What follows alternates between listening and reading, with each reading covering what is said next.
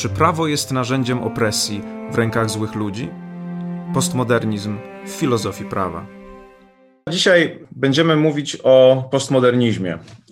To temat, który został już rozpoczęty przez pana profesora Staweckiego na tym wcześniejszym wykładzie.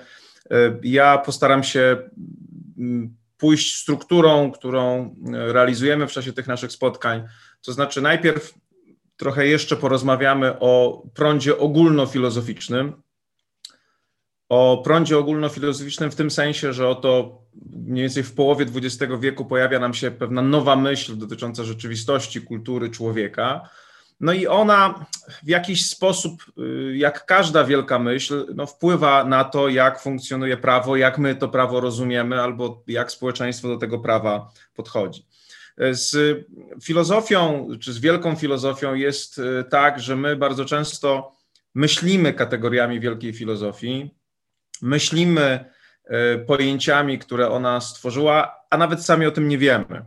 Trochę tak jak jeden z bohaterów Moliera, który kiedyś sobie uświadomił, że mówi prozą. Mówił przez całe życie prozą, tylko nie wiedział, że mówi prozą, i w końcu ktoś mu wytłumaczył, że to, czym mówi, to proza.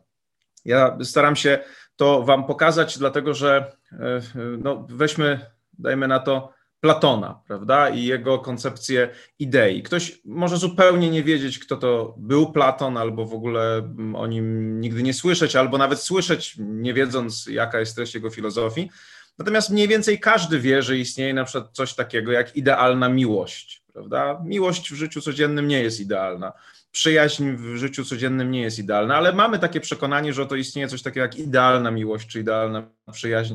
E, dobro nie zawsze się realizuje w sposób pełny w życiu codziennym, no ale mamy takie przekonanie, że istnieje jakiś ideał dobra, ideał cierpliwości, ideał mądrości. Skąd to wiemy? No, gdzieś przez całe życie przesiąkaliśmy pewnego rodzaju myśleniem, i nie wiedzieliśmy nawet, że to jest myślenie platońskie, że to właśnie od tego e, wielkiego filozofa to myślenie się wywodzi.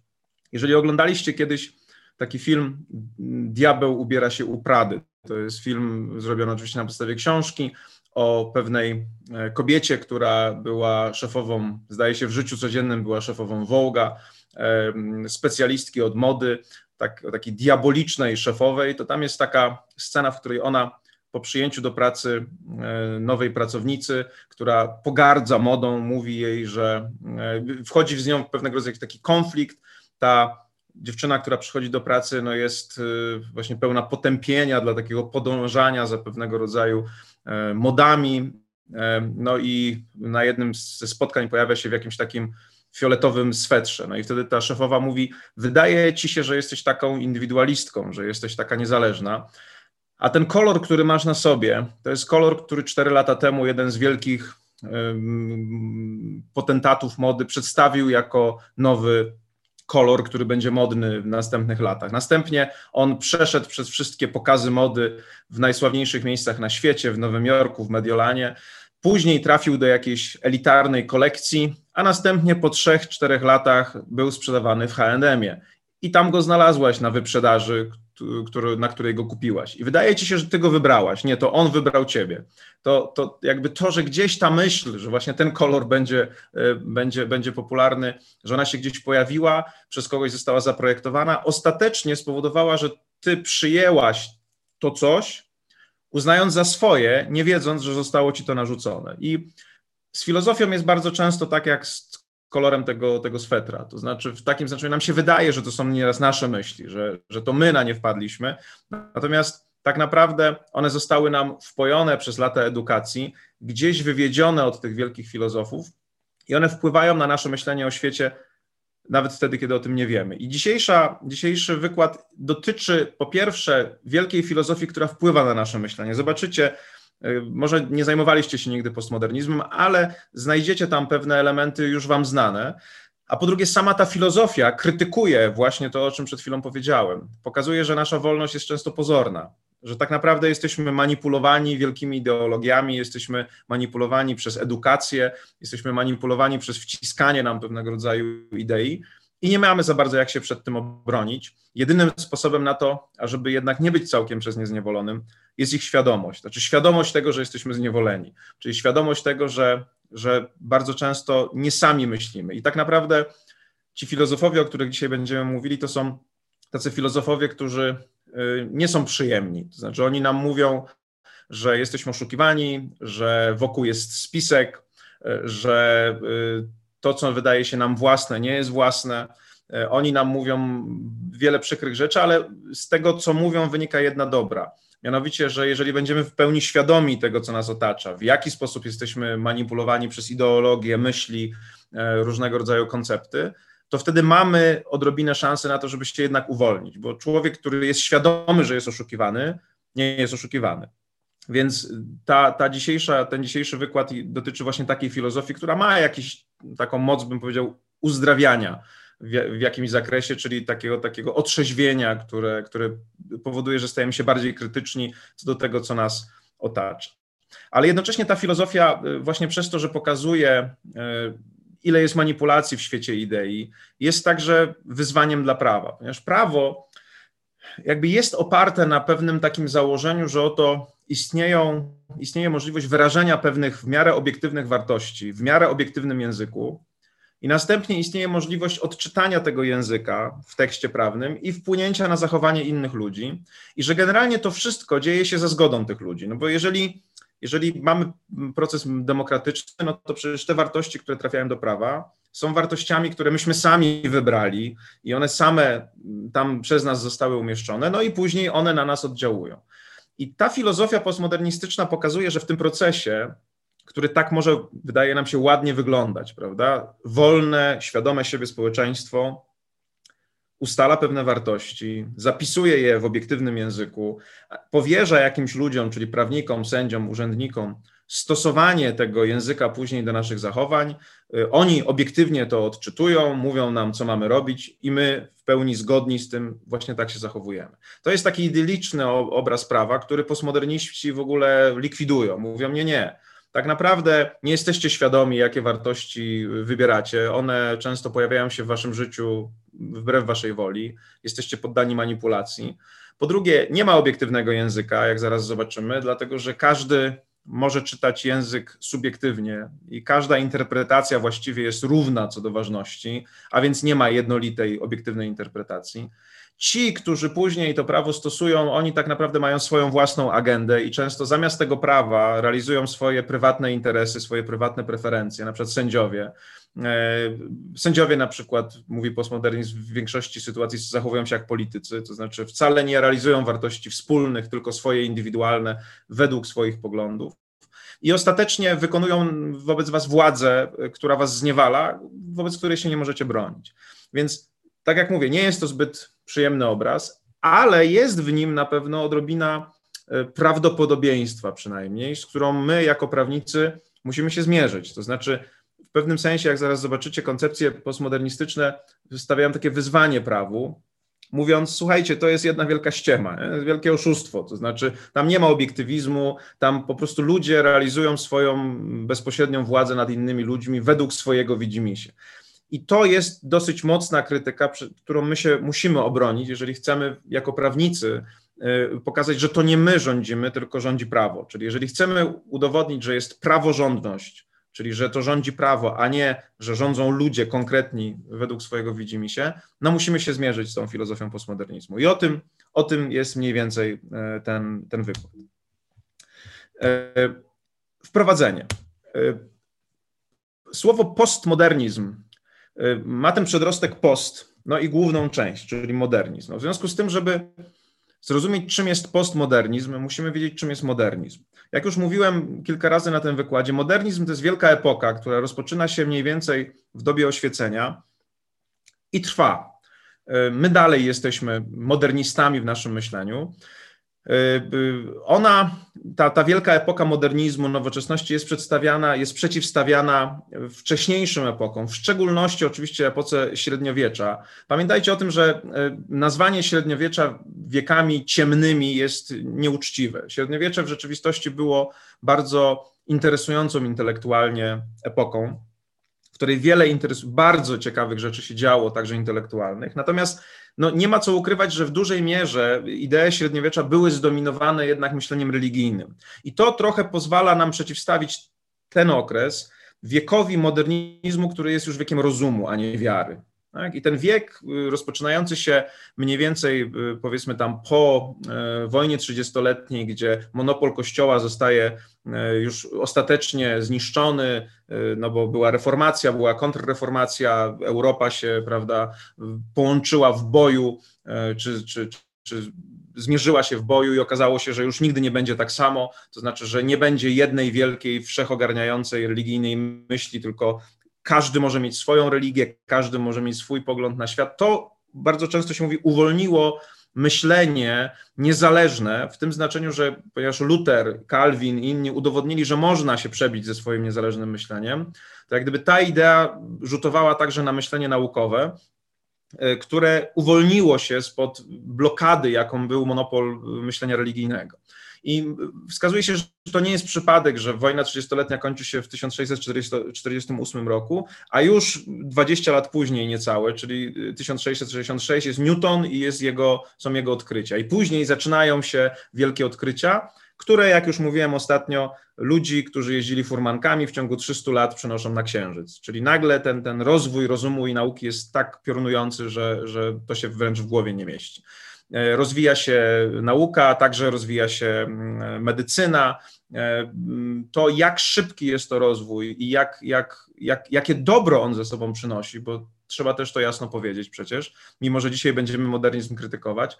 E, żeby to sobie uświadomić, wystarczy pomyśleć o tym, jaka była średnia czy ekspektatywa życia. Zdaje się, w roku 1900 ona wynosiła dla mężczyzny 36 lat.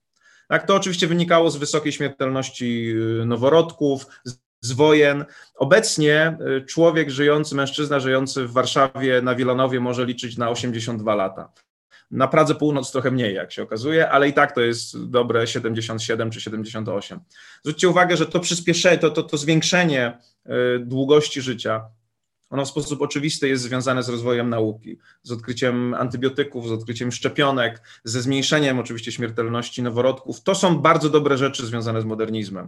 E, Steven Pinker napisał ostatnio taką książkę o właśnie wieku oświecenia, pokazując, jak wielkie dobro ten, ten, ten cały wiek, ta cała epoka wyrządziła nam, e, spowodowała w naszym, w naszym życiu. I to jest niezaprzeczalne. E, natomiast postmodernizm, który się pojawia po II wojnie światowej, on skupia się na złych cechach modernizmu, bo one oczywiście też są. I już mówiliśmy o tym, że tak naprawdę taką, takim upadkiem modernizmu w pewnym sensie była II wojna światowa i takim symbolem tego upadku właśnie dla filozofów postmodernistycznych jest Auschwitz.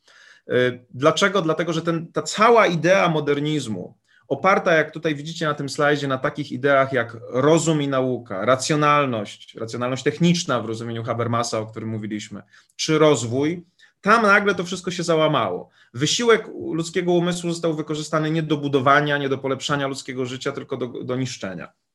I ten szok II wojny światowej, że oto ludzki rozum może doprowadzić do czegoś takiego, do takiego upadku, zmusił filozofów do jakby szukania alternatywy, czy do, czy do pewnego rodzaju krytyki tego, co się, co się zdarzyło. No oczywiście możecie zastanowić się, co może być złego w rozumie i w nauce, w racjonalności i w rozwoju.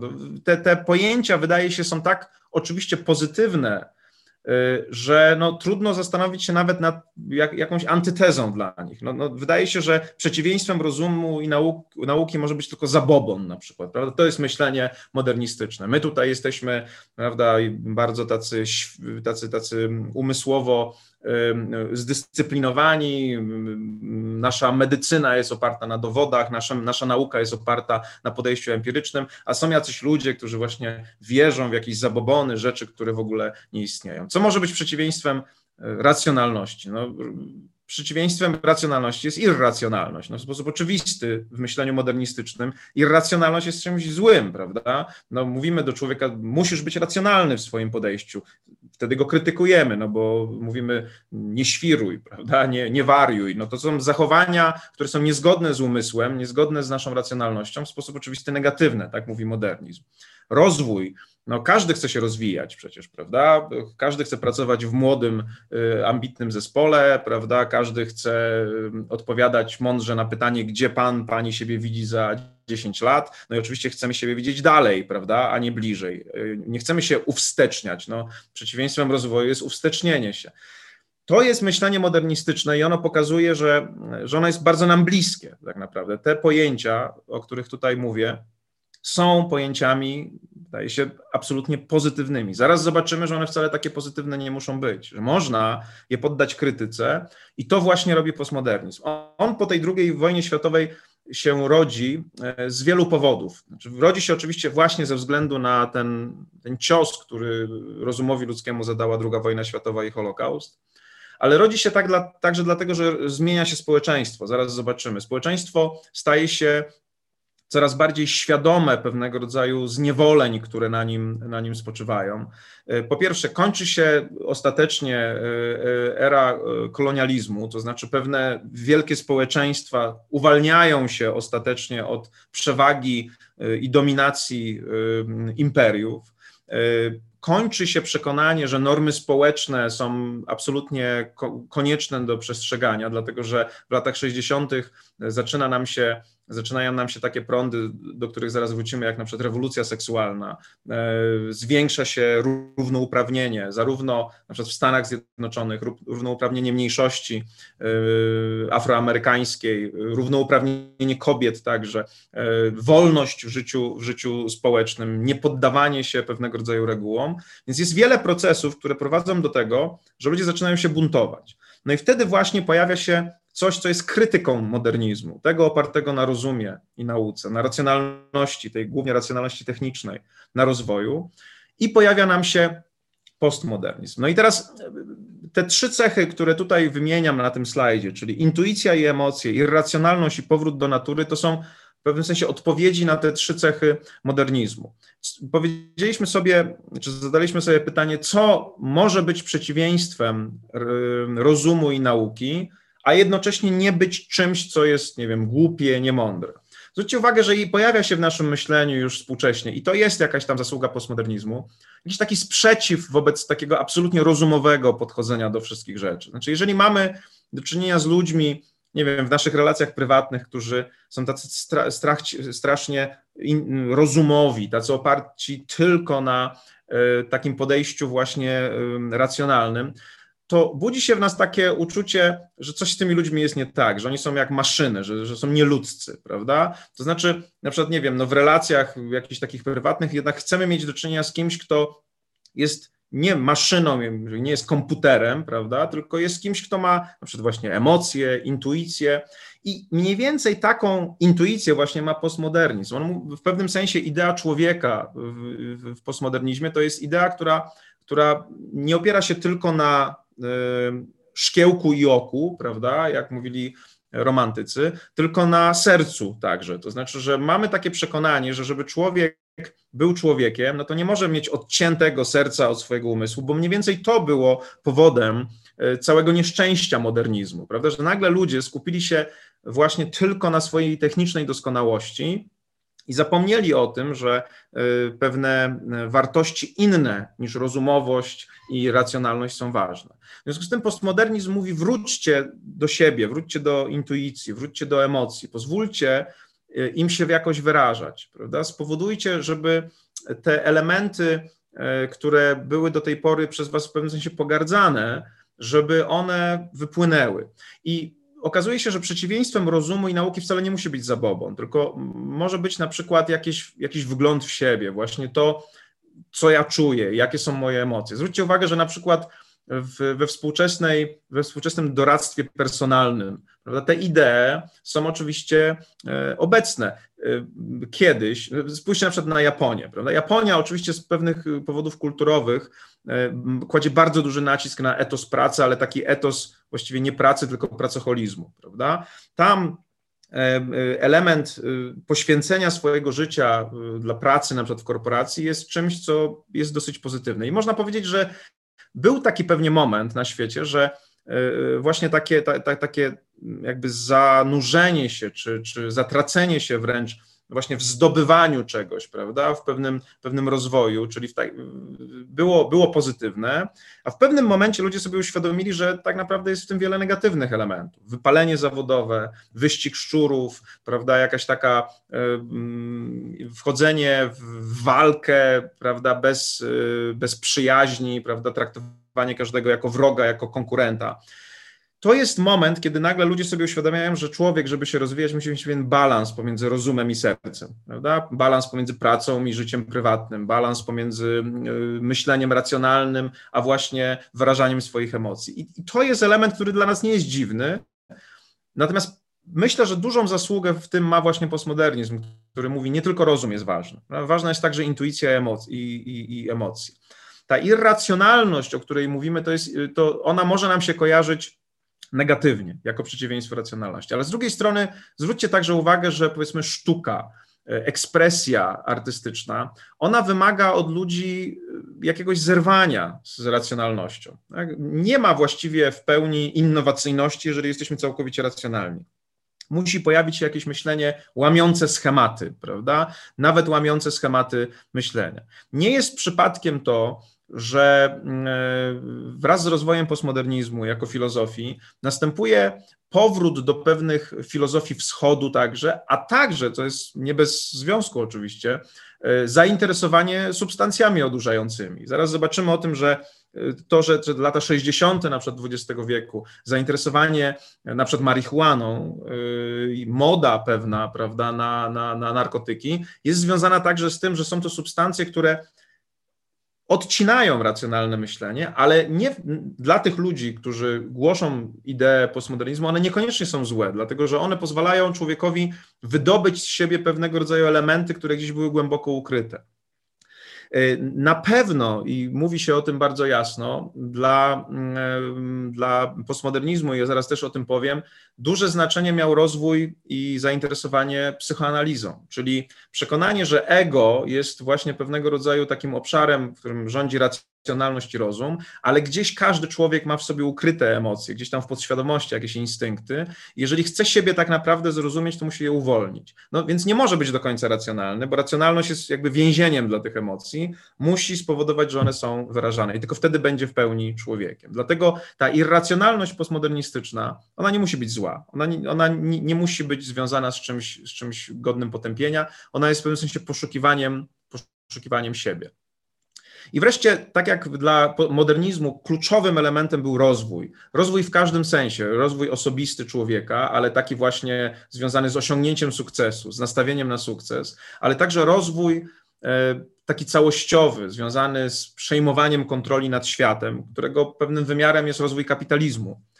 Ewidentnie postmodernizm feminizm ma w sobie bardzo mocne elementy lewicowe, to znaczy takie, takie, które właśnie patrzą na rozwój świata z perspektywy e, pewnych filozofii krytycznych, e, które rozpoczynają się gdzieś tam u Marksa. E, tak jak, jak Freud w pewnym sensie zburzył nasze przekonanie, że my jesteśmy indywidualnie racjonalni w pełni, bo pokazał, nie, oprócz ego macie jeszcze it, macie tę podświadomość, w której jest instynkt śmierci, także instynkt oczywiście miłości, one walczą ze sobą i tak dalej, czyli zburzył nasze przekonanie, że jesteśmy w pełni racjonalni i że wszystko w nas jest uporządkowane i, I, mówi się, że Freud był może nie ojcem, ale dziadkiem postmodernizmu, właśnie przez to, że zburzył nasze przekonanie co do naszej wewnętrznej racjonalności.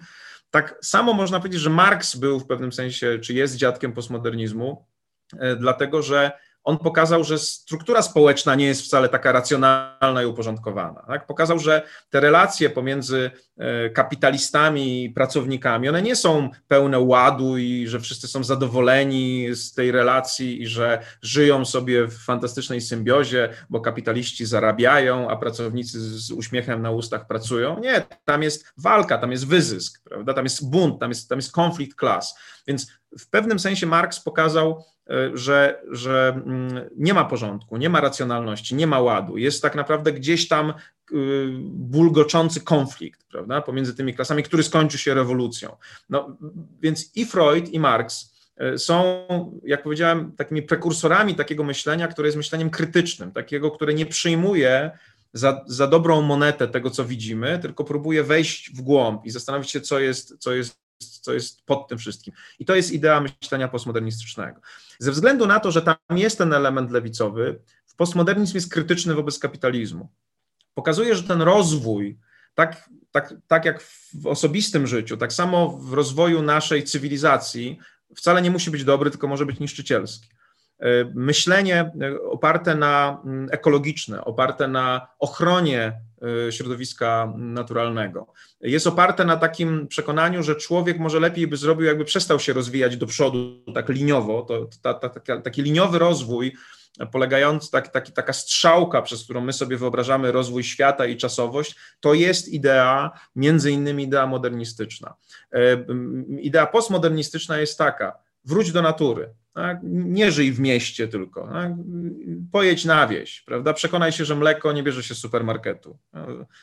Zobacz, że są na przykład krowy, prawda? Że jest łąka. Zobacz, jak to wszystko pięknie pachnie, prawda? Nie wdychaj smogu warszawskiego, jedź e, na Mazury na przykład, prawda? I wróć do natury, bo wtedy lepiej zrozumiesz, na czym będzie polegało, na czym polega twoje życie oddychaj, prawda? Nie, nie, nie pędź cały czas, zatrzymaj się. Tak? To, są, to są takie tezy, które e, gdzieś się biorą właśnie z tej krytyki, którą postmodernizm rozpoczął. Pokazał, jak bardzo ten niby fantastyczny rozwój niszczy planetę, tak? jak może doprowadzić do katastrofy.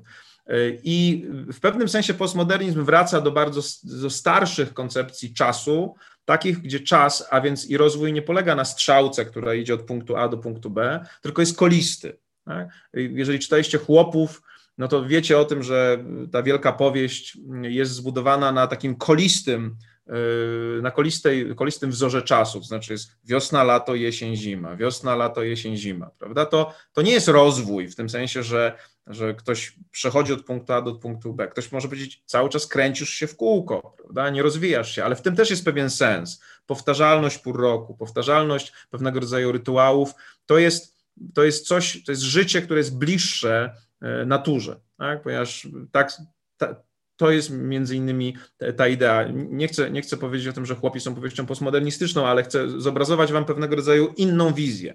Więc te elementy krytyki modernizmu są widoczne w myśleniu postmodernistycznym i one powodują, że ewidentnie jest to filozofia, która zmienia naszą wizję świata. Oprócz e, Freuda, Marksa mówi się jeszcze, że e, Nietzsche jest tym trzecim dziadkiem postmodernizmu. Z kolei jego spojrzenie na przykład na religię, jego spojrzenie takie krytyczne na pewne właśnie idee religijne, na przykład twierdzenie, że chrześcijaństwo jest tak naprawdę religią, która umożliwia słabym rządzenie nad silnymi, no, to są myśli, które są zaskakujące, ale taki jest postmodernizm właśnie. On pokazuje, nie dajcie się oszukać na przykład takim wizjom e, spokoju, ładu i miłości, bo gdzieś tam pod nimi jest konflikt, prawda? Czy to wasz konflikt wewnętrzny pomiędzy ego i, i superego u Freuda, czy to konflikt klas społecznych u Marksa, czy to konflikt na przykład w ramach nawet religii, która jest religią miłości. To jest jeden z elementów, elementów o którym mówi e, Nietzsche. Więc ta filozofia jest filozofią, która nie buduje, tylko ona krytykuje. I to jest, to jest filozofia krytyczna.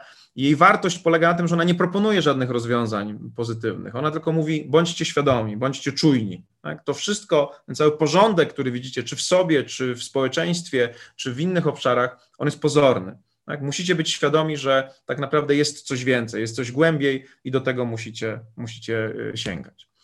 Jeżeli byśmy chcieli sobie tak obrazowo, no jak mówią, obraz jest wart więcej niż tysiąc słów, zobaczyć, jaka jest relacja między modernizmem i postmodernizmem, to e, antrop, antropomorfizacją, jakimś takim ludzkim przedstawieniem modernizmu byłby naukowiec, prawda? E, dlaczego? Dlatego, że no, jeżeli modernizm jest wiekiem rozumu i nauki, no to mamy tutaj do czynienia z człowiekiem na wskroś racjonalnym, który bada empirycznie rzeczywistość, nie wierzy właśnie w zabobony, nie wierzy w nic, co, czego nie może tym swoim szkiełkiem i okiem zobaczyć. Jest nastawiony na rozwój siebie, swój własny rozwój nauki, y, po to, żeby zdobyć coraz większą umiejętność podporządkowywania sobie natury i świata. Jeżeli na przykład jest lekarzem, no to dzięki temu swojemu podejściu może lepiej leczyć ludzi, którzy żyją dłużej, a więc mają więcej czasu na rozwój jeżeli jest inżynierem, no to może budować fabryki, które dają więcej prądu, dzięki któremu można szybciej podróżować, albo można się ogrzewać, albo można produkować inne dobra. Czyli to, to byłaby taka modernizm, gdy miał być przedstawiony przez osobę, to taką osobą byłby byłby, byłby naukowiec. Możemy zastanowić się, jaka byłaby antropomorfizacja postmodernizmu. Kto mógłby być symbolem postmodernizmu? No ja wybieram zawsze o takiego pana, czyli albo panią, czyli hipisa. I to, I to w dużej mierze jest oczywiście także zgodne z pewną wizją historyczną, prawda? Tak jak mówię, rozwój ruchu hipisowskiego, e, Woodstock, prawda, lata 60., e, rewolucja seksualna, tak jak mówię, zainteresowanie łamaniem reguł społecznych, takim odcięciem się od tego świata, takim czymś, co się często wyraża metaforą tego, że ktoś wysiada z pociągu, który pędzi, tak? Świat jest pędzącym pociągiem, a ja wychodzę, wracam do natury, prawda? Nie myję się, prawda? Tarzam się w błocie, zażywam narkotyki, nie wiążą mnie żadne zasady społeczne. To oczywiście w pewnym uproszczeniu jest wizja y, jakby symbolu postmodernizmu. Kwestionowanie zasad społecznych kwestionowanie reguł, które zostały narzucone przez modernizm, zaprzeczenie temu, że rozwój i pęd w karierze na przykład jest jest najistotniejszy. Powrót do natury, zainteresowanie właśnie irracjonalnością, uwolnieniem pewnych instynktów, pewnych, pewnych mojej podświad- poznanie mojej podświadomości. To są wszystko te elementy, które dla postmodernizmu są bardzo istotne jak mówiłem, o, ten postmodernizm, on się jakoś y, wiąże z pewnymi zmianami społecznymi i kulturowymi, które nastąpiły w latach 60. i 70., y, ale także oczywiście z rozwojem filozofii. Druga wojna światowa i ten kryzys ogólnoświatowy oczywiście jest początkiem, ale później mamy pewne takie zjawiska, które, które podkreślają, które jakby napędzają wzajemnie rozwój filozofii, a ta filozofia je, je wyjaśnia. Mamy rewoltę studencką lat 60., mamy e, rozwój, jak powiedziałem, ruchu hipisowskiego, mamy sprzeciw wobec wojny w Wietnamie i rozwój pacyfizmu. Pacyfizm jest też takim elementem, który jest, e, zwróćcie uwagę, zaprzeczeniem racjonalności technicznej. Pamiętacie z ostatniego wykładu, kiedy mówiliśmy o Habermasie, gdzie Habermas mówi, modernizm jest oparty na racjonalności technicznej, a archetypem racjonalności technicznej jest walka. No więc wojna, zwróćcie uwagę, y, dla nas po II wojnie światowej jest postrzegana jako coś, mam nadzieję, złego, absolutnie złego. Nie zawsze tak było. Tak? Nie zawsze tak było. Wojna przez wielu ludzi w naszej historii była traktowana jako pierwsze naturalny element naszego świata, jako szansa, jako szansa na rozwój, jako szansa na podbój, jest ewidentne to na przykład w nazistowskich Niemczech. Prawda? Hitler po podejściu do władzy przedstawia wojnę jako zbawienie, jako, jako rozwiązanie problemów Rzeszy, prawda? jako zdobycie przestrzeni dla życia e, Niemców, jako, jako um, pomoc dla go, gospodarki. Właściwie stawia wszystko na jedną kartę. Tak? Stawia, przedstawia całą gospodarkę niemiecką na e, przygotowanie do wojny Y, licząc, no i co zresztą się udało przez pewien czas, że ta wojna spowoduje e, złupienie innych krajów i wzbogacenie, wzbogacenie e, Niemiec.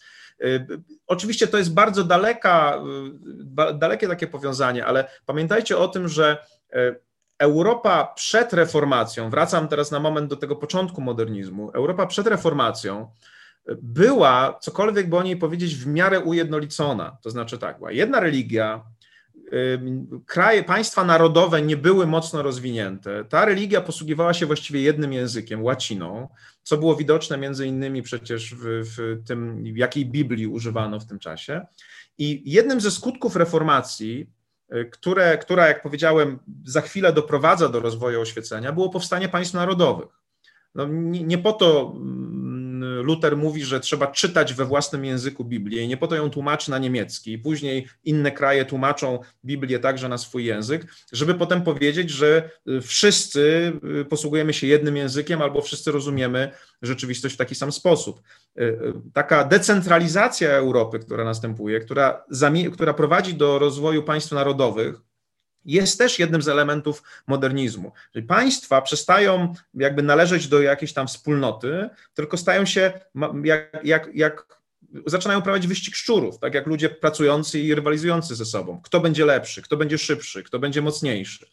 Y, wizja Europy wspólnej, która obecnie realizuje nam się jako Unia Europejska, wychodzi od czasów reformacji, ale oczywiście nie od Lutra, tylko od Erasma z, z Rotterdamu, tak? czyli od w pewnym sensie intelektualnego przeciwnika Lutra w jakimś zakresie, który, który pokazuje wspólnotę Europy.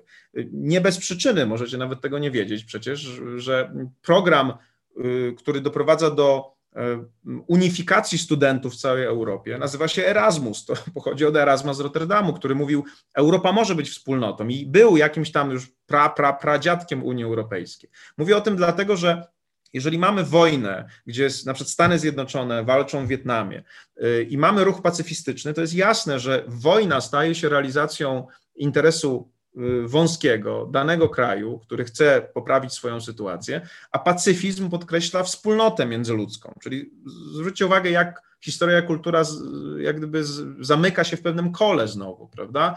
Ma, mieliśmy kiedyś wspólną Europę, później mamy rozpad na rywalizujące ze sobą państwa narodowe, także rywalizujące religią, re, religię, a później mamy powrót w pewnym sensie do, do jakiejś idei wspólnoty, tego, co łączy ludzi. Oczywiście są wszystko uproszczenia, no ale to nie jest kurs filozofii, tylko to jest pewne przygotowanie do, do, do, do zrozumienia wpływu tej filozofii na prawo, więc możemy sobie na to, na to pozwolić. Innymi elementami tego, tych zmian społecznych jest rozwój ruchów ekologicznych, właśnie o których o, przed chwilą o tym mówiłem, czyli jakby, które się wywodzą bezpośrednio z krytyki kapitalizmu, jego takiego rozwoju bez y, patrzenia na to, jaki ten rozwój ma skutek dla, środowiska. Rozwój idei feministycznych, one są bardzo silne w wizji postmodernistycz, w wizjach postmodernistycznych, głównie e, pokazujące te, te idee, zaraz jeszcze do nich wrócimy, one pokazują e, mm, świat e, z zasady panujących w nim, zasady, reguły panujące w nim jako elementy opresji, które są stosowane przez męski patriarchat w stosunku do kobiet. W ogóle idea opresji takiej intelektualnej, takiej społecznej jest bardzo ważnym elementem postmodernizmu. Prawo jest opresją, normy kulturowe są opresją, e, normy społeczne są opresją, z której trzeba się wyzwolić, trzeba, dlatego że one nie są czymś dobrym, tylko są zniewoleniem. Są właśnie oszustwem, prawda? Przed idea roli kobiety jako, jako służby domowej mężczyźnie która była przedstawiana oczywiście mm, przez wielu mężczyzn jako ideał, jako wizja, która powinna być realizowana, jest niszczona przez postmodernizm, między innymi przez ruchy oczywiście feministyczne, które przedstawiają ją jako po prostu formę opresji, a nie formę pełnej realizacji. Tu ewidentnie te elementy właśnie krytyczne pod adresem struktury społecznej są, e, są widoczne e, i one mm, trwają, one są obecne.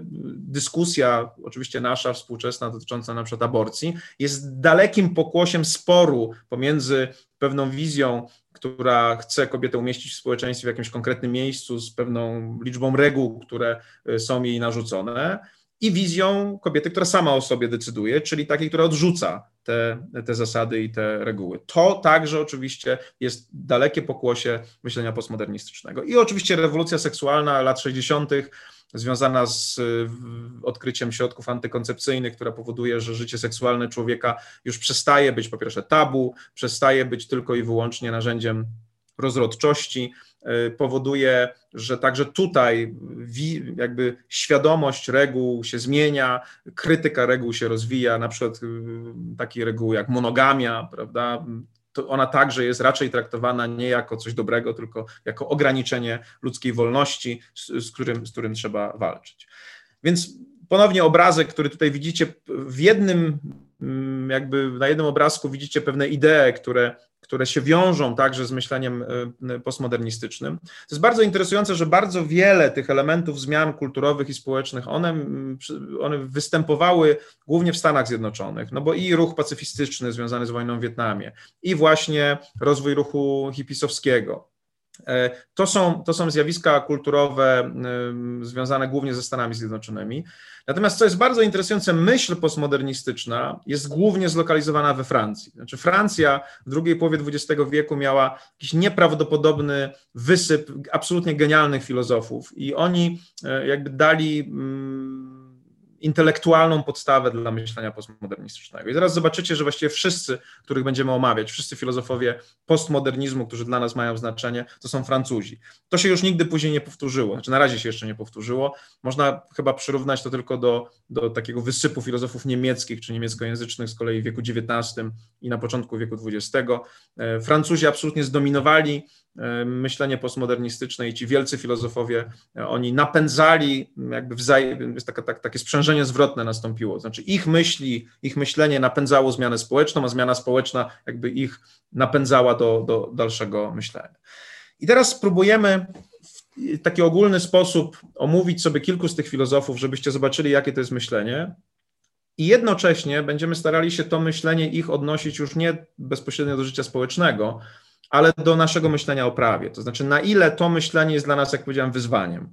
Na ile my, jako prawnicy, musimy się zmierzyć z myślą postmodernistyczną, bo nie ulega absolutnie wątpliwości, że prawo, rozumiane jako zbiór reguł, które mówię, są wyrażone w obiektywnym języku, to jest kwintesencja myślenia modernistycznego. Prawo jest e, w tym sensie zupełnie po przeciwległej stronie postmodernizmu, że jest ono pewnym narzędziem inżynierii społecznej. Tak? No, prawo jest po to, żeby kierować społeczeństwem, żeby narzucać normy, żeby ludzie nie byli wolni, tylko właśnie, żeby postępowali wobec reguł.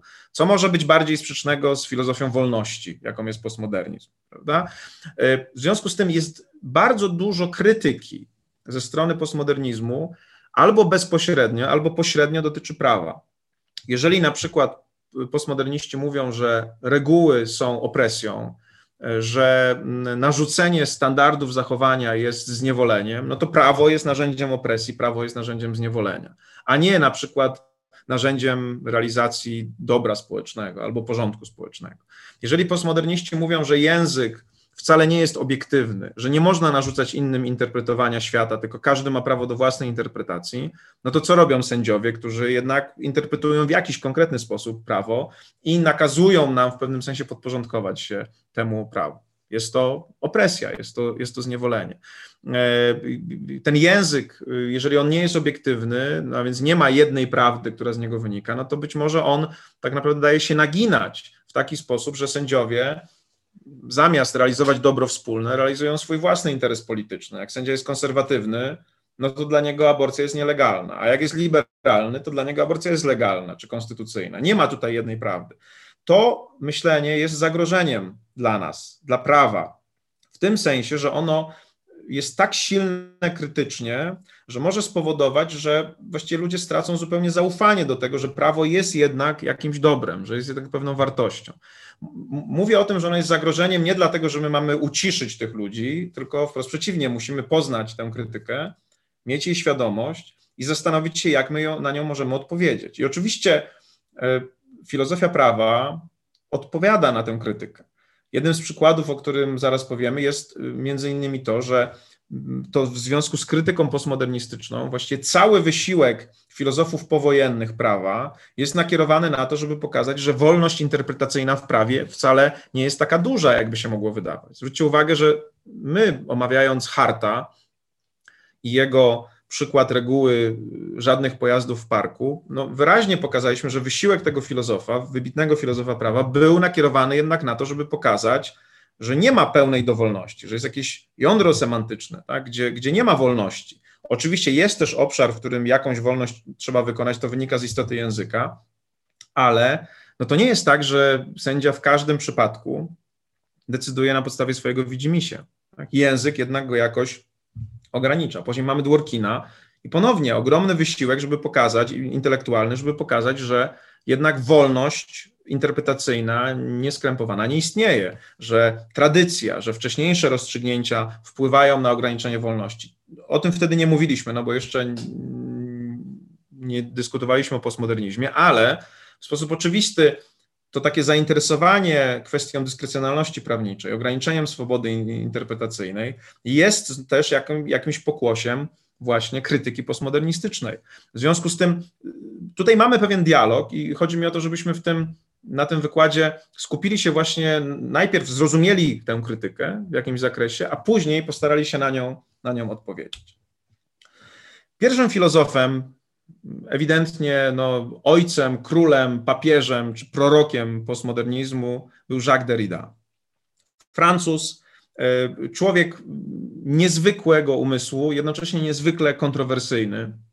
Człowiek, który e, rozpoczynał swoją filozofię, chyba ja lubię go porównywać jego rozwój do mm, rozwój Picassa. Jeżeli byliście kiedyś w Muzeum Picassa w Barcelonie, to tam to, to muzeum jest tak skonstruowane, że zaczyna się, jakby jest chronologicznie pokazane. Znaczy najpierw można oglądać to, co Picasso malował, kiedy był młodym chłopakiem, no i później są tam poszczególne te fazy rozwoju jego, jego twórczości. I kiedy być może macie taką reakcję na sztukę nowoczesną, wielu ludzi ma taką reakcję na sztukę nowoczesną, widzimy obraz, który zostaje sprzedany za 70 milionów dolarów i mówimy, ja też bym to ze szwagrem namalował, prawda?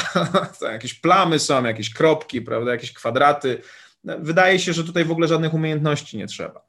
Otóż trzeba pójść do takiego muzeum Picassa, żeby zobaczyć, że jak facet miał tam, nie wiem, 12, 13 czy 15 lat, to on opanował do takiej perfekcji zwykłe naturalistyczne, takie realistyczne malowanie. Tam, może nie malował oczywiście tam jeleni na rykowisku, no ale tam są jakieś widoczki, jakieś, prawda, domki, jakieś zwierzęta.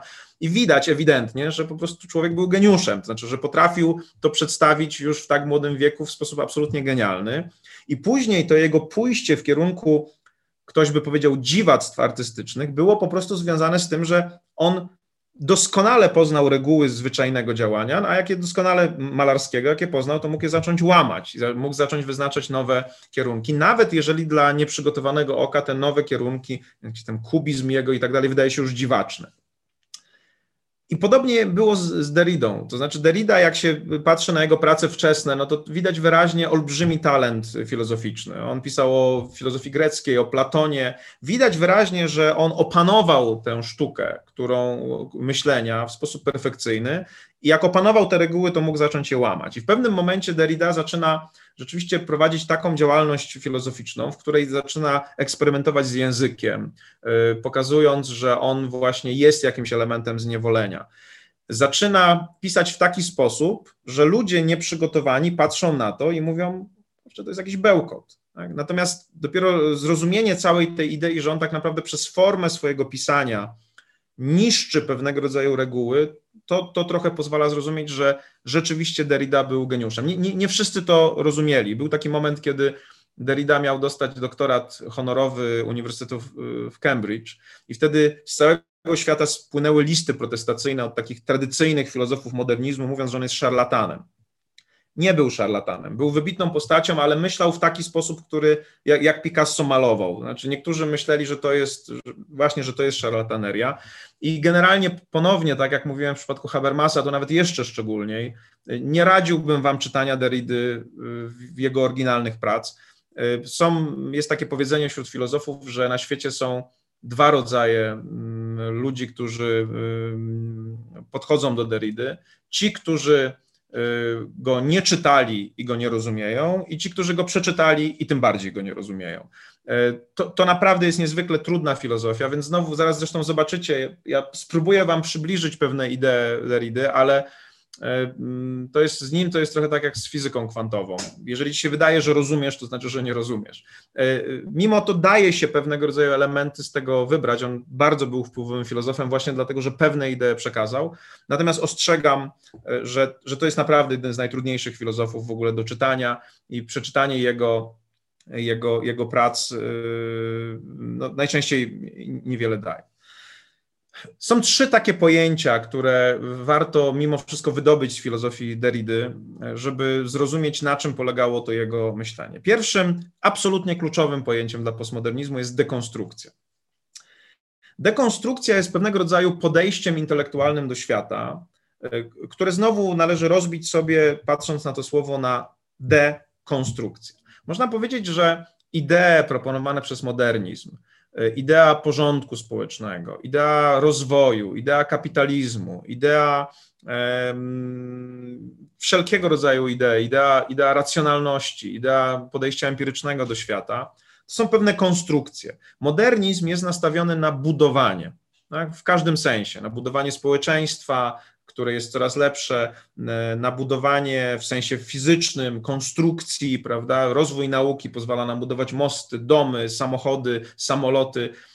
Modernizm jest nakierowany na budowanie, na konstrukcję. W pewnym sensie można powiedzieć, że postmodernizm chce to wszystko zdekonstruować, to znaczy chce podejść krytycznie do rzeczywistości, w szczególności oczywiście do, do, tej, do, tej, do tej rzeczywistości intelektualnej i dokonać dekonstrukcji w tym sensie, żeby zajrzeć za tę fasadę, to znaczy zobaczyć, co tak naprawdę jest powodem dla, dla takiego, a nie innego, a nie innego e, podejścia.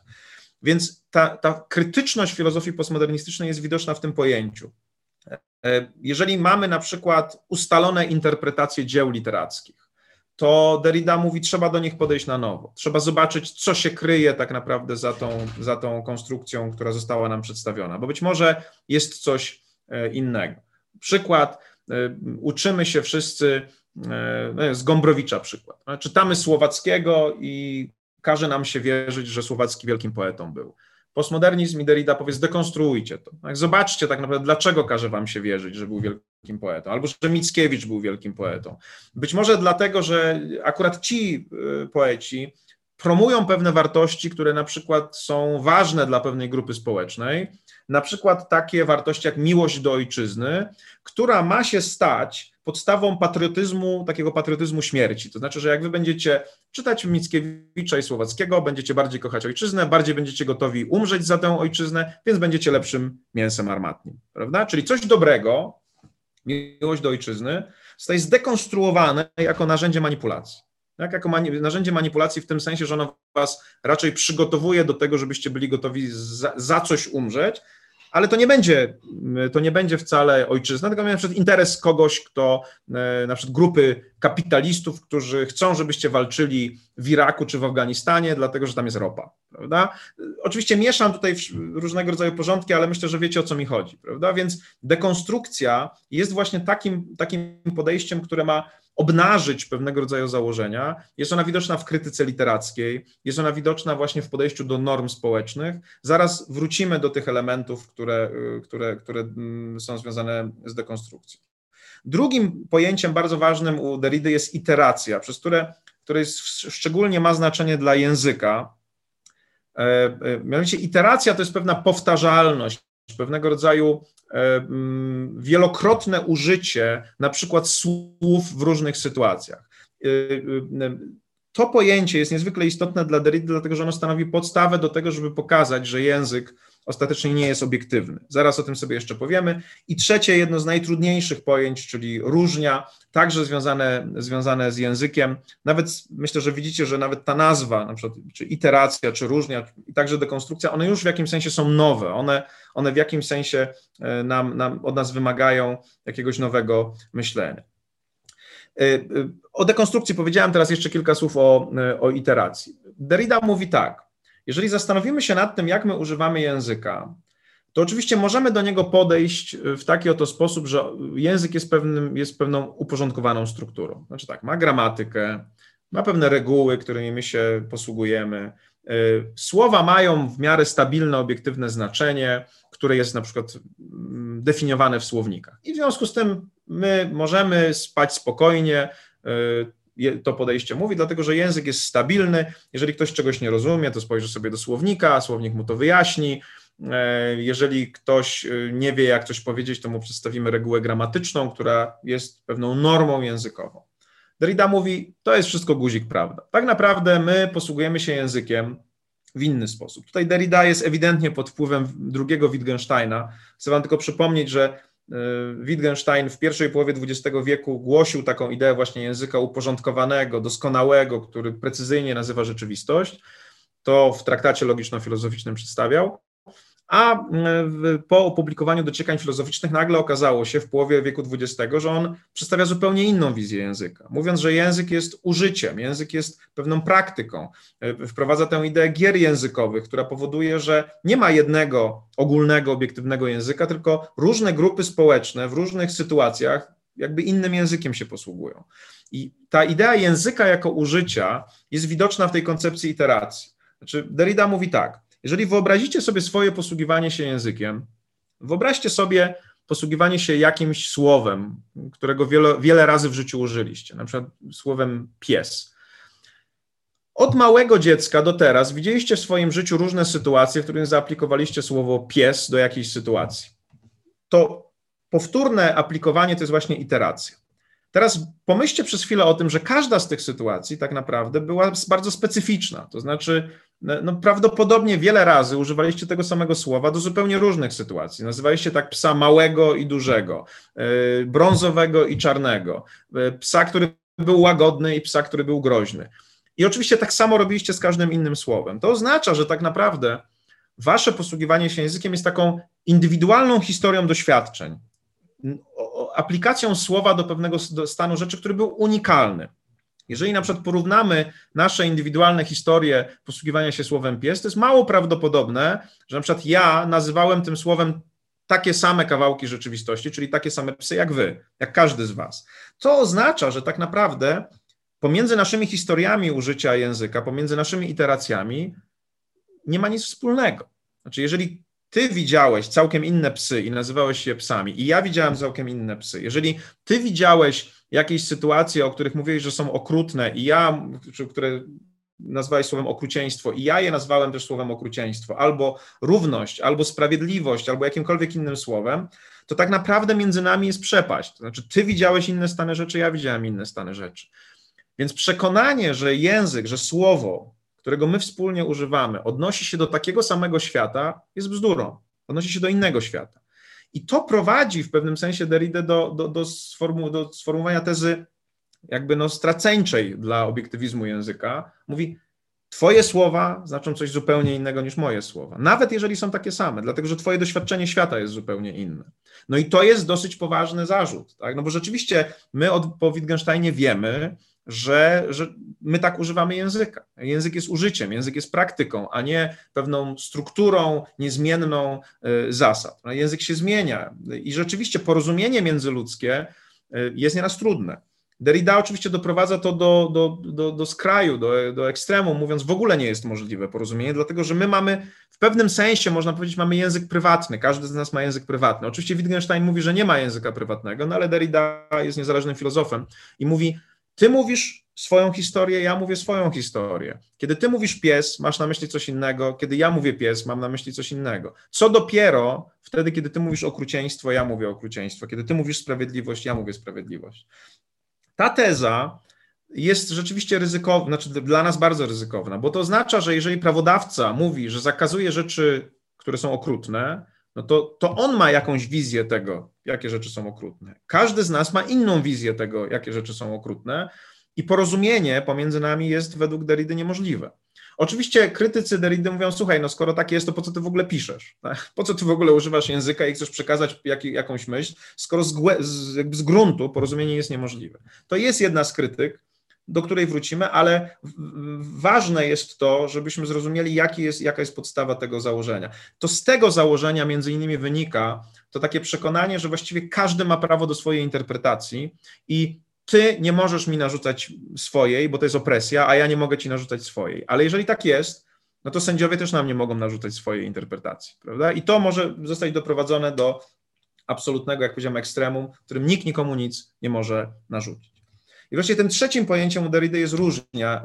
Tutaj jest pewna próba wyjaśnienia, ale tak jak mówię, jeżeli nie rozumiecie tego do końca, to dobrze w pewnym sensie, no bo tak jak mówię, to, to jest taka filozofia, która eksperymentuje z językiem także. No więc jak, jak można by było tę różnię sobie wyobrazić? O co, o co tutaj chodzi Derridzie? Więc jak, jakiś, jakaś próba opisu, oczywiście nie od niego pochodząca, bo tej byśmy w ogóle nie zrozumieli, jest następująca. Y, różnia odnosi się do faktu, że słowa i znaki używane w języku nigdy bezpośrednio nie przywołują tego, co oznaczają, czyli że jakby nie ma y, desygnatu y, za słowem, którym możemy jasno zdeterminować, mogą być natomiast wyjaśnione jedynie za pomocą innych kolejnych słów.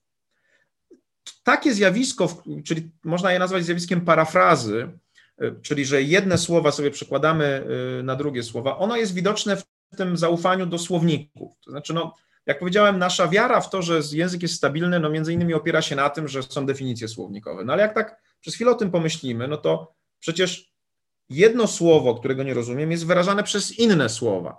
I mnie się może wydawać, że ja te słowa rozumiem, te inne słowa.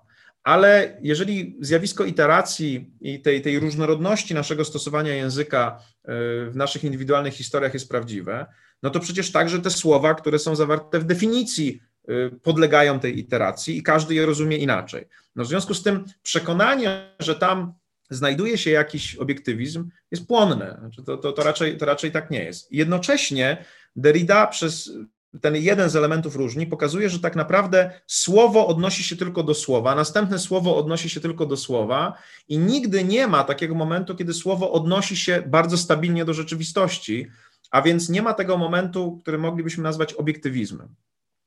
E, no bo odniesienie do konkretnej rzeczywistości, stwierdzenie, o, to nazywa to słowo, na przykład to jest okrutne, albo to jest sprawiedliwe, byłoby takim momentem, kiedy my możemy się zgodzić i powiedzieć, tak, ten kawałek rzeczywistości tak nazywamy. Różnia pokazuje pewną cechę języka, jaką jest jego taką, jaką jest kolistość, czy takie nawet można powiedzieć błędne koło. To znaczy, że słowa odnoszą się tylko do słów, inne słowa odnoszą się do słów, nie ma za nimi jakiejś realnej rzeczywistości, do której mogą się odnosić.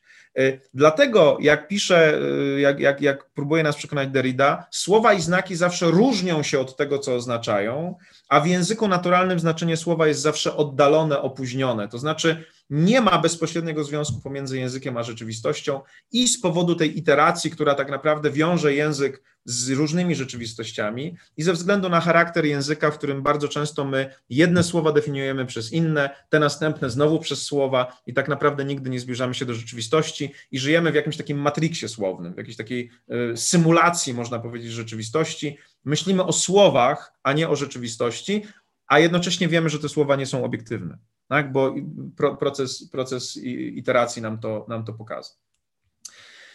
To, co wynika z koncepcji Derrida dla nas, to jest przede wszystkim ogromny brak zaufania do obiektywizmu języka. I my musimy się z tym zmierzyć. Tak? Znaczy, jako prawnicy musimy sobie powiedzieć, no dobrze, to co my robimy z tym faktem, że jeżeli wierzymy Wittgensteinowi, że język jest rzeczywiście użyciem, pewną praktyką, jeżeli, to, to musimy zmierzyć się z koncepcją iteracji i z zagrożeniem tej różni, że język jest niestabilny, że język nie jest obiektywny. I oczywiście nie jest łatwo sobie poradzić z tym argumentem. Y, jednym z pomysłów, który już Wam przedstawiałem, jest ta filozofia języka Ruth Garrett Millikan, która mówi, która także wywodzi się z Wittgensteina. I ona, ona przyznaje, że te założenia wittgensteinowskie są prawidłowe. Język jest praktyką, język jest użyciem. Ale jak sobie przypomnicie ten przykład bobrów, prawda, gdzie ten bóbr uderza tym ogonem w wodę i ten, ten, ten znak y, y, odnosi się do rzeczywistości, to przypomnijcie sobie, co mówi Milikan. Milikan mówi, że przez wielokrotne użycia język wcale się nie destabilizuje, tylko się stabilizuje. Tak? Czyli to powoduje, że my używając tego języka i odnosząc go do jakiejś rzeczywistości, on nabiera tej tak zwanej funkcji właściwej, proper function. To znaczy, że wyrabia się w społeczności pewne przekonanie, do czego ten język się odnosi, i mimo, że można sobie wyobrazić różne indywidualne historie nadawania tego znaku przez bobry, które być może odnosiły się do różnych rzeczy, to po jakimś czasie ewolucyjnie przeżywają te ci członkowie społeczności, którzy właściwie definiują desygnat, to znaczy dla których uderzenie ogonem w wodę bobra odnosi się do niebezpieczeństw. I teraz jak przeniesiecie to na ludzki język, to można powiedzieć, że język jako użycie, racja, ma rację Wittgenstein, rzeczywiście, że język jest praktyką, a nie gramatyką niezmienną. Iteracja zachodzi, ale Odwrotnie niż mówi Derrida, iteracja nie prowadzi do zdestabilizowania języka, tylko do ustalenia tego, do czego on się odnosi. Po jakimś czasie my jesteśmy w stanie na podstawie tradycji i historii stwierdzić, do czego język się odnosi, bo jeżeli byśmy na przykład nie byli tego w stanie stwierdzić, gdyby miał rację Derrida, no to wtedy na przykład język w ogóle by nie mógł funkcji koordynacyjnej pełnić, bo my nie wiedzielibyśmy, o czym my mówimy. Tak? Nie dałoby się zapolować wspólnie na mamuta, nie dałoby się kierować wojskiem w czasie wojny, no bo jeżeli ja bym mówił naprzód, jako generał, a moi żołnierze by jeden to rozumiał jako w bok, drugi do tyłu, a trzeci zostań w miejscu, czyli zupełna destabilizacja języka, bo każdy ma inną historię indywidualną, no to wtedy nie byłaby możliwa koordynacja. E, Millikan pokazuje, że wielokrotne użycie języka pozwala wytworzyć tę relację, tę funkcję właściwą. Więc to jest na przykład odpowiedź y, przeciwko Derridzie, który, który, który mówi inaczej. Ale to też pokazuje, że takie myślenie dworkinowskie jest odpowiedzią na to, co mówi Derrida. Prawda? Czyli takie właśnie, że tradycja użycia jest ważna, zrozumienie celu, dla którego język był używany w przeszłości. Dlatego to myślenie dworkinowskie jest tak ważne, to myślenie o tym, że tradycja i wcześniejsze użycia i pokazanie, że moje użycie jest podobne do wcześniejszych użyć, pozwala zapewnić jakąś stabilność, pozwala pokazać, że ja nie jestem do końca dyskrecjonalny, wolny w tym, o czym mówię. Natomiast jak ja sobie oczywiście wymyślę nową ideę odniesienia, no to wtedy zrywam się z łańcucha tradycji i mogę wszystko. I wtedy y, powoduje to zagrożenie, które, które, o, którym mówił, o którym mówił e, Derrida. Następny Francuz, Lyotard, który jest twórcą e, idei, o której wydaje mi się profesor Stawecki wspominał na wcześniejszym wykładzie. Mianowicie jest on y, twórcą takich, taki, takiej, takiej kluczowego pojęcia dla postmodernizmu, czyli metanarracji. Akurat ten autor jest dosyć zrozumiały, w szczególności w porównaniu z Derridą. On napisał taką książkę Postmodernizm dla dzieci. Ona jest tak napisana, ma taki tytuł, bo rzeczywiście on w miarę jasno wyjaśnia, na czym polega postmodernizm, więc to jest pewien wyjątek od tego, o czym mówiłem wcześniej, żeby postmodernistów nie czytać. E, Pojęcie metanarracji jest, jest, jest bardzo ciekawym, ciekawym pojęciem. E, mianowicie pojęcie metanarracji jest związane z pewnym bardzo prostym założeniem, z którym każdy z nas się spotyka. Mianowicie od początku naszego życia, jak jesteśmy całkiem mali, jesteśmy wystawiani na działanie różnego rodzaju historii, różnego rodzaju opowieści. Takimi pierwszymi opowieściami, z którymi się spotykamy, są na przykład bajki, które nam opowiadają rodzice, dziadkowie, E, nie wiem, bajka o czerwonym kapturku, prawda, e, historie e, różnego rodzaju, na przykład wtedy, kiedy idziemy do szkoły, słyszymy historie o bohaterach, na przykład w Polsce bardzo duży nacisk na historii mamy na powstania, prawda, gdzie pokazujemy bohaterstwo ludzi w nich walczących.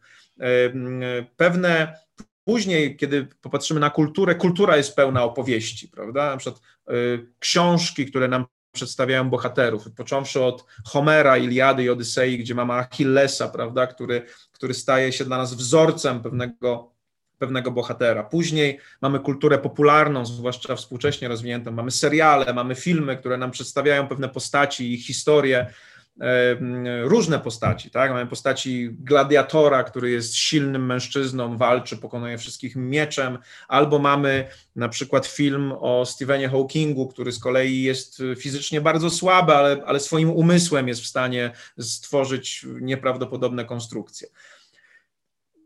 Postmodernizm pokazuje nam, że jesteśmy otoczeni przez opowieści, które najczęściej, kiedy jesteśmy mało krytyczni, są przez nas traktowane jako coś dobrego.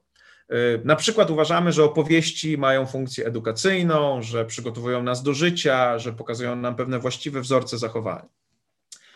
Postmodernizm jednak pokazuje, że te narracje, a w szczególności pewna, pewna jej grupa, tak zwane metanarracje i wielkie uniwersalne metanarracje, czyli takie opowieści, które przenikają cały, całe nasze myślenie, my nawet nie wiemy o tym, że one przenikają nasze myślenie, są manipulacją. To znaczy pewne historie są nam wtłaczane do głowy, po to, ażebyśmy byli bardziej posłuszni, ażebyśmy byli bardziej, żebyśmy postępowali tak, jak ktoś chce.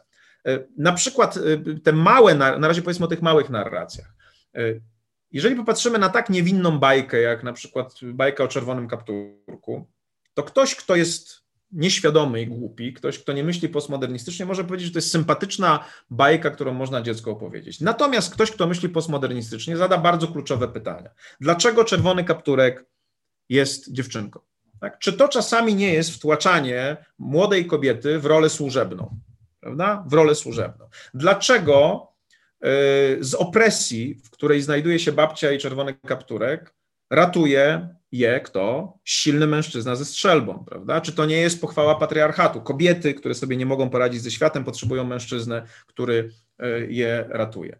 Czy czasami w relacji między czerwonym kapturkiem a wilkiem nie jest ukryta jakaś freudowska relacja seksualna, prawda? On jest drapieżnym e, samcem, a to jest jakaś niewinność, prawda? Ale kolor czerwony, dlaczego akurat czerwony, powiedzą postmoderniści, prawda? Czy on nie jest prowokacją jakąś, czy on jednak czegoś nam nie pokazuje? Ja sobie troszeczkę oczywiście z tego wszystkiego żartuję, ale, ale też nie do końca próba odszukania innego tła, jak gdyby w pewnych takich podstawowych opowieściach, na przykład bajkach, jest bardzo istotna dla, dla, dla filozofii postmodernizmu, w szczególności w tym momencie, kiedy mam, mówimy o takich właśnie metanarracjach. Tak? Takimi metanarracjami jest patriotyzm.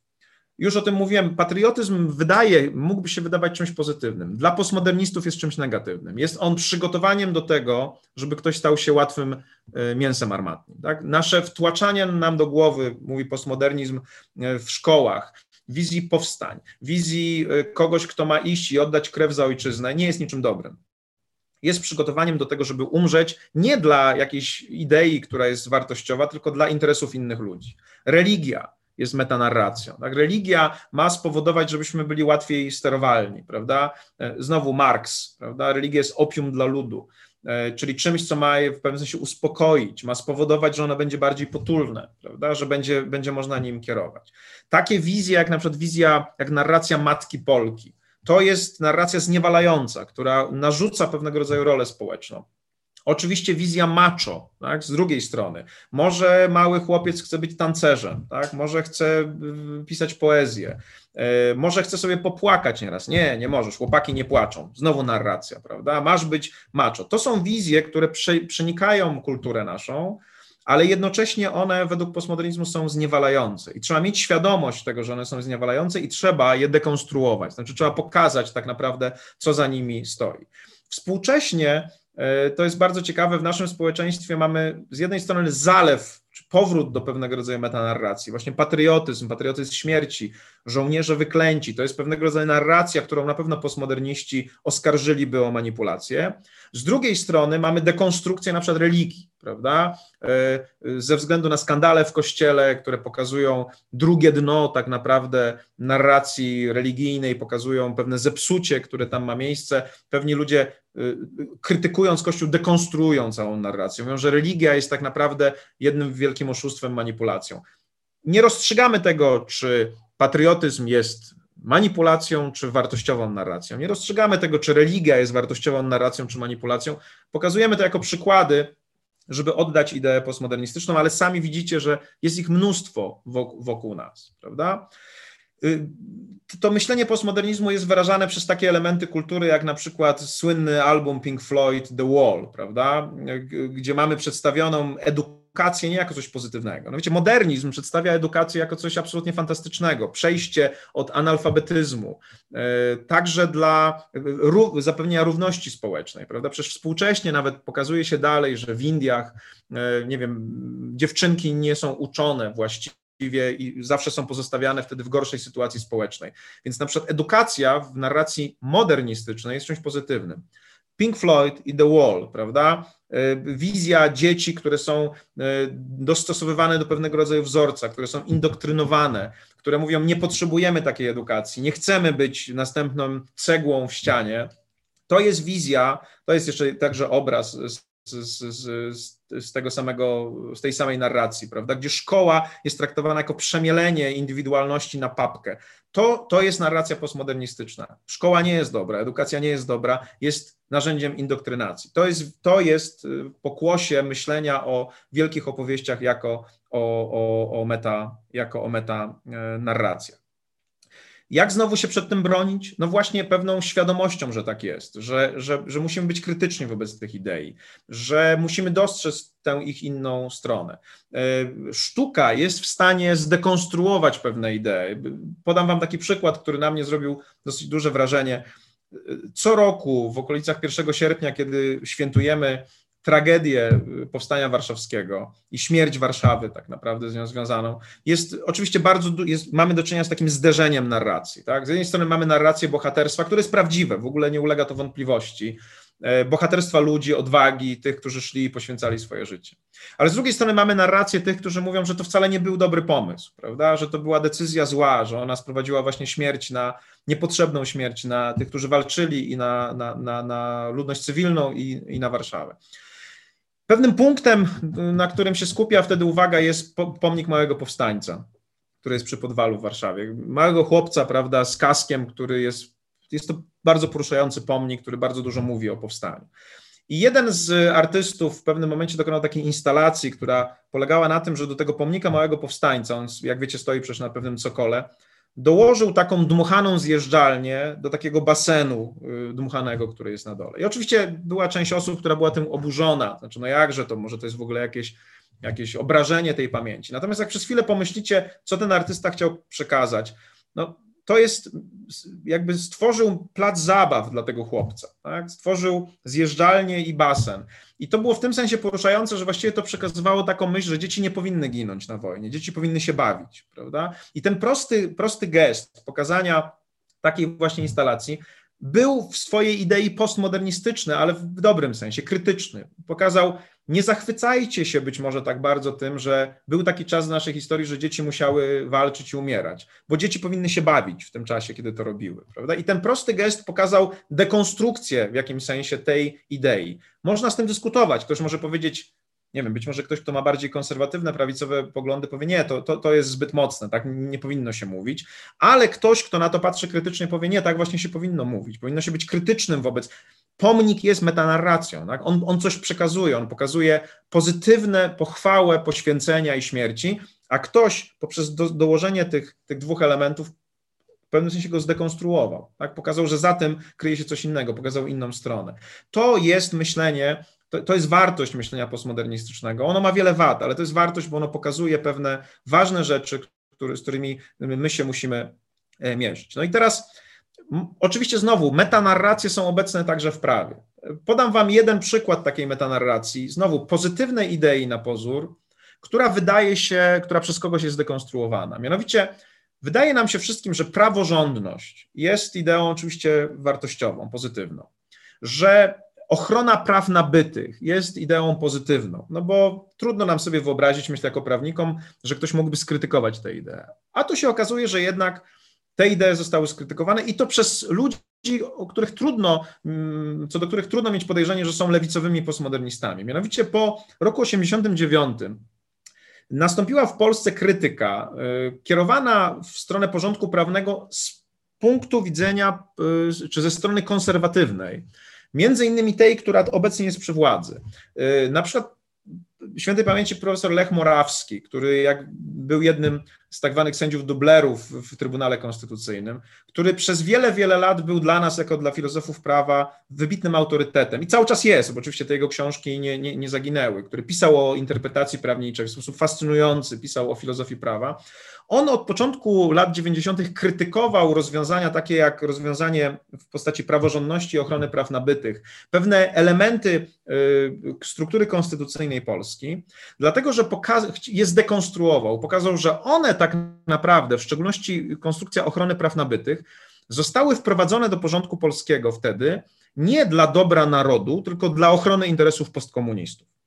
Czyli przedstawił to w taki sposób, mówiąc, jeżeli nagle my zaczniemy w latach 90. chronić prawa nabyte, no to w pewnym, kto nabył te prawa wcześniej? No, ludzie, którzy byli beneficjentami poprzedniego systemu, tak? I oni się uwłaszczyli, prawda, na własności y, wspólnej i na tym zbudowali swoją przewagę. Jeżeli my teraz będziemy chronić te prawa nabyte, no to wtedy wcale niczego dobrego nie robimy, tylko powodujemy, że ci ludzie y, trwają w tej niesprawiedliwości społecznej i korzystają z niej. Znowu, nie chcę dzisiaj dyskutować tej, tej, tej kwestii, czy to jest prawda, czy nieprawda, czy być może prawda gdzieś leży po środku. Natomiast chcę Wam pokazać, że nawet tak wydawałoby się oczywiste i pozytywne, znowu modernistyczne pojęcia, jak na przykład praworządność czy ochrona praw nabytych, można traktować jako, jako manipulację. I są ludzie, którzy traktują je jako manipulację. Sama idea konstytucji roku 97, która w narracji niektórych grup społecznych była narzucona znowu przez y, postkomunistów, y, pokazuje, że coś, co dla wielu ludzi jest wartościowe, konstytucja, porządek konstytucyjny, dla innych może być narzędziem zniewolenia. Tak? To jest myślenie postmodernistyczne. Ja wiem, że prawdopodobnie jest dla Was zaskoczeniem, że być może największym współczesnym polskim postmodernistą jest Jarosław Kaczyński, który dekonstruuje mity, prawda, i dekonstruuje takie konstrukcje jak właśnie konstytucjonalizm czy, czy, czy praworządność, ale trochę tak jest. Tak? Trochę tak na pewno, na pewno jest. Następna postać, Michel Foucault.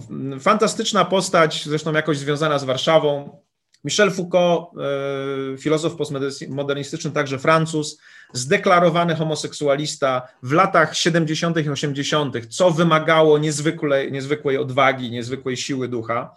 Przez jakiś czas on był szefem e, Centrum Prawa Francuskiego na Uniwersytecie Warszawskim e, i wtedy, jak wiemy z historii, SB wydelegowało jakiegoś młodego, przystojnego chłopaka, który miał, który był agentem, który był agentem SB, który miał uwieść Foucault I rzeczywiście to się podobno udało. Foucault później opuścił Warszawę w nagłych okolicznościach. Współcześnie jest gdzieś nawet w internecie strona internetowa i akcja, która jest nastawiona na poszukiwanie kochanka Michela Foucault, bo ten mężczyzna prawdopodobnie żyje, ale nie do końca wiadomo, kim był.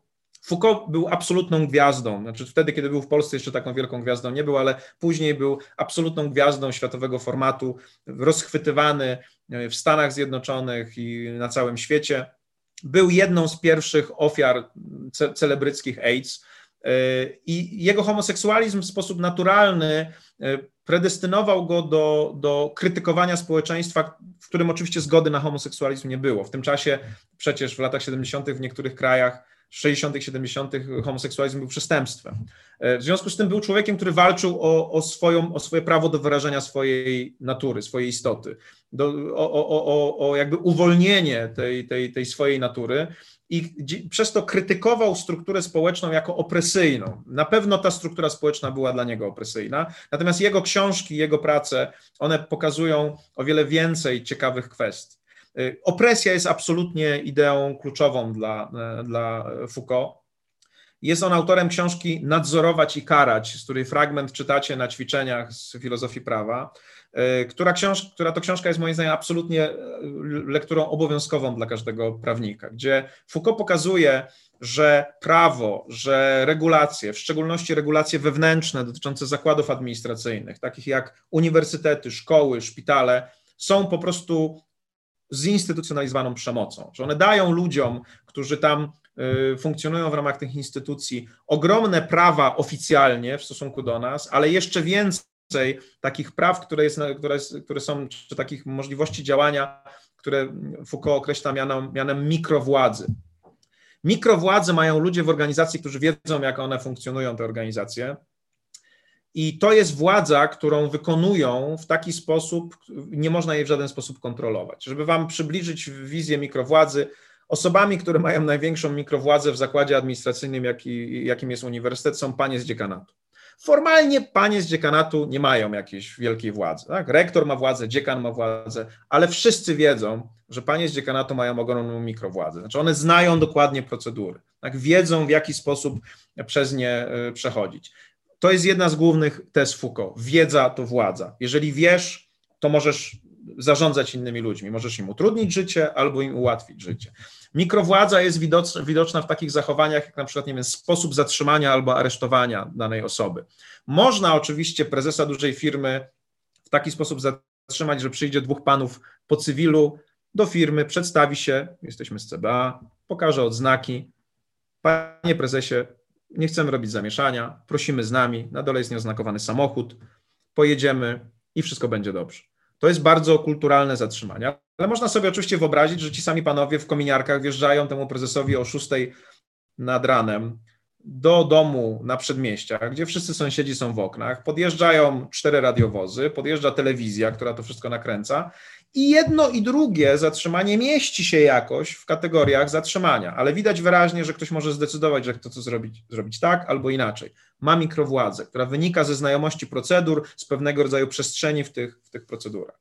Nadzorować i karać ta wizja mikrowładzy jest bardzo istotna. Ona jest na przykład widoczna w takiej wizji szpitala psychiatrycznego, która jest pokazywana w locie nad kukułczym gniazdem, który znacie, prawda? Gdzie ta pielęgniarka, taka demoniczna, ona jest osobą, która niby ma pomagać przecież normalnie, ale tak naprawdę zniewala tych ludzi, prawda? E, dając im różnego rodzaju leki, e, prowadząc z nimi niby terapię, która ma im pomagać. Okazuje się, że to jest tak naprawdę, e, że to jest tak naprawdę przemoc. W Nadzorować i karać jednej z podstawowych książ książek Foucault jest także wizja panoptykonu, o której zaraz powiemy, wizja więzienia, która jeszcze wizja pochodzi od Bentama. E, zaraz do niej wrócimy, która pokazuje właśnie tę ideę wiedzy, która daje władzę. To jest taka wizja wielkiego brata, wizja społeczeństwa, w którym każdy jest obserwowany, zbiera się na jego temat informacje i dzięki temu można go, można go kontrolować. Foucault jest autorem także takich książek jak Historia szaleństwa czy Historia seksualności, które są z gruntu postmodernistyczne. Szaleństwo jest dla nas przeciwieństwem racjonalności.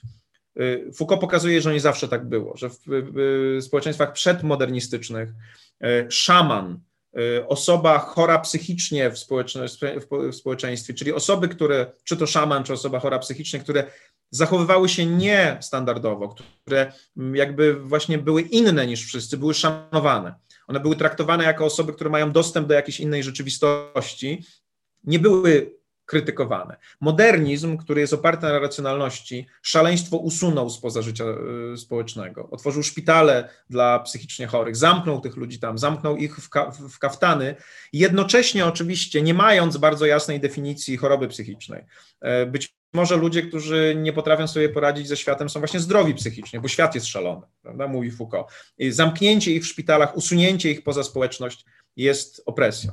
Historia seksualności opowiada podobną historię. Seksualność może być radością, może być e, czymś dobrym, ona przez narrację modernistyczną, która chce kontrolować, na przykład narrację e, wiktoriańskiej Anglii, stała się czymś złym, stała się czymś, co jest tabu, co trzeba usunąć z naszego powszechnego życia i zniewolić znowu. Oczywiście ta historia seksualności jest w jakimś sensie historią Foucault osobistą, prawda? Jego homoseksualizmu, który, który musiał być na pewno przez jakiś czas schowany i dopiero później on dzięki swojej odwadze mógł go pokazać światu i, i mógł go bronić.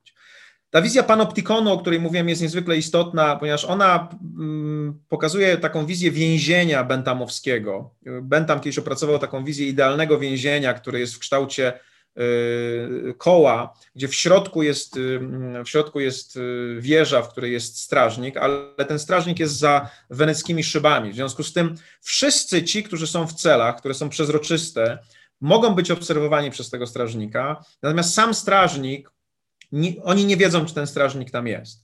I ta wizja panoptikonu jest modelem społeczeństwa, właśnie modelem społeczeństwa wiecznej inwigilacji, takiej, w której ciągle jesteśmy obserwowani, ale także na innym poziomie. To, że, my nie, to, że więźniowie nie wiedzą, czy strażnik jest w, wie, w wieży, czy nie, bo nie mogą go zobaczyć, właściwie powoduje, że strażnika może nie być, a oni i tak się czują obserwowani. I tutaj y, y, Foucault pokazuje pewien, pewną ideę indoktrynacji. Mówi, My żyjemy w społeczeństwie, zostało nam wtłoczone pewnego rodzaju przekonanie, że ciągle musimy się zachowywać w sposób właściwy, bez względu na to, czy jesteśmy obserwowani, czy nie. Bo ciągle możemy, mamy świadomość, że jakoś obserwowani jesteśmy. Freudowska wizja superego jako pewnego rodzaju zbioru norm zostały nam wtłoczone przez wychowanie, jest właśnie na przykład takim obserwatorem nas, prawda, który nas ciągle zniewala, dlatego że ciągle czujemy się y, obserwowani. Religijna wizja Boga, który widzi wszystko, co robimy, prawda, widzi wszystkie nasze grzechy, jest taką wizją, ale ta wizja społeczeństwa jest rzeczywiście bardzo przenikliwa. Biorąc pod uwagę to, co się teraz dzieje w sieci, wszyscy jesteśmy obserwowani, są zbierane na, nas, na nasz temat dane, to jest wizja, która jakoś się realizuje w panoptikonie. Społeczeństwo jest panoptikonem. Tak? Jest wizją tego, w której każde nasze działanie jest transparentne, każde nasze działanie jest widoczne i dlatego my musimy w jakimś sensie z tym naszym, z tym, z, z tym, się, z tym się zmierzyć. Jak mówiłem, te przejawy wizji Foucault są widoczne w kulturze popularnej. Lot nad kukułczym gniazdem i książka, i film jest pokazaniem znowu pewnego mikroświata, czyli szpitala psychiatrycznego, który jest wizją wizją mm, e, społeczeństwa. Postać grana przez Jacka Nicholsona, jak wiecie, trafia do tego szpitala nie dlatego, że jest chora, jest zdrowa. E, Nicholson próbuje, znaczy postać grana przez Nicholsona próbuje uniknąć po prostu służby wojskowej. Nagle okazuje się, że osoba zdrowa, więc taka, która, z którą nie ma, nie ma żadnego problemu, zostaje wtłoczona w ten cały system i ostatecznie, wiecie jak się kończy lot nad kukuczym gniazdem, zostaje tak naprawdę sprowadzona do tego poziomu i rzeczywiście staje się osobą w jakimś sensie chorą. Tak? Ale to nie dlatego, że sama taka była, tylko dlatego, że została tak przez system wtłoczona. Postać wodza, która jest w locie nad kukuczym gniazdem, jest wielkim symbolem świata natury, który jest niszczony przez system. Tak? I, I, tam jest wiele takich elementów, które oddają, e, oddają właśnie istotę myślenia e, postmodernistycznego. E, na tym się zatrzymamy, bo zbliża się koniec tego wykładu. Chcę zakończyć ten wykład jeszcze raz refleksją dotyczącą tego, w ogóle dlaczego my o tym postmodernizmie mówimy? No mówimy o tym dlatego, że to jest w ogóle ciekawa filozofia. Myślę, że widzicie, że ona jest ciekawa. Po drugie, dlatego, że ona ma wpływ na naszą rzeczywistość, ale podstawowym powodem, dla którym mówimy o postmodernizmie, jest to, że jak powiedziałem, on prawnikom stawia pewne wyzwania. Czy on, musi, on nas zmusza do w pewnym sensie wykazania przed społeczeństwem, że Derrida nie miał racji. Znaczy, że język, mimo że ma pewne elementy, pewne niuanse, pewne niejasności, jest co do zasady stabilny. To znaczy, że my jesteśmy w stanie wykazać, na przykład w naszych uzasadnieniach naszych decyzji, że my nie podejmujemy decyzji na podstawie naszego widzimisię, tylko że nasza interpretacja słów, nasza interpretacja zdań wynika z pewnego rodzaju historii, z pewnego rodzaju tradycji, że to prawo decyduje o ludzkim losie, a nie my indywidualnie.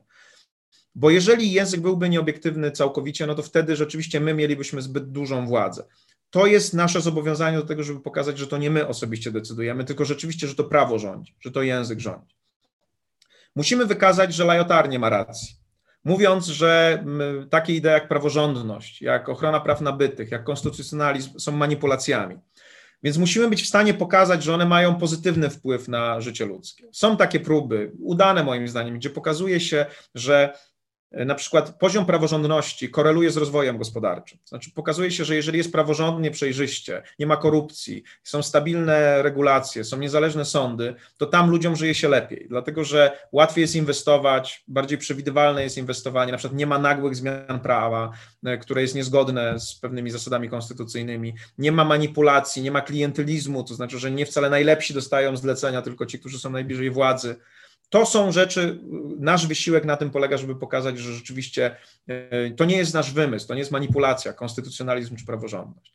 I wreszcie, być może najważniejsze, najważniejsze wyzwanie płynie z pracy Foucault, który pokazuje, że prawo, że instytucje, że zakłady administracyjne są pełne niekontrolowanej władzy, takiej, w której e, policjant, może się nad nami znęcać w zaciszu swojego gabinetu albo w łazience, bo nie ma kamer, w związku z tym on tam jest panem naszego życia.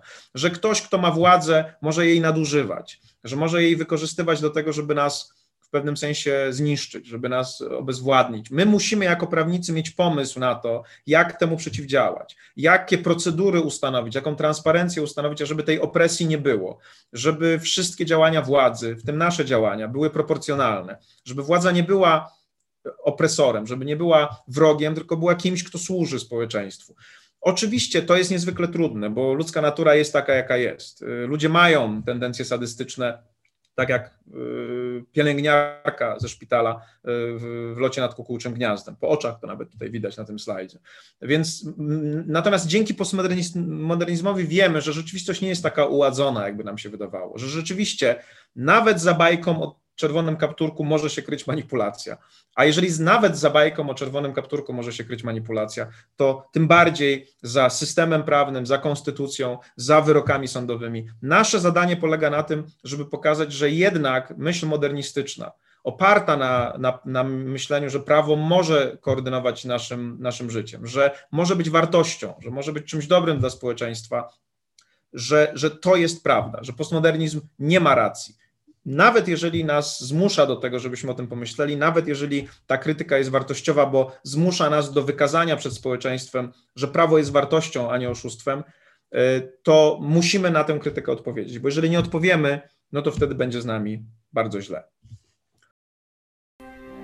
Jeżeli zainteresowały Was tematy, o których mówiłem, zachęcam do tego, ażebyście włączyli się do dyskusji. Zostawcie koniecznie komentarz, przedstawcie swoją opinię. Możecie także zdecydować się na subskrypcję tego kanału. Będzie mi bardzo miło, bo wtedy będziecie mieć łatwiejszy dostęp do kolejnych odcinków. Zachęcam.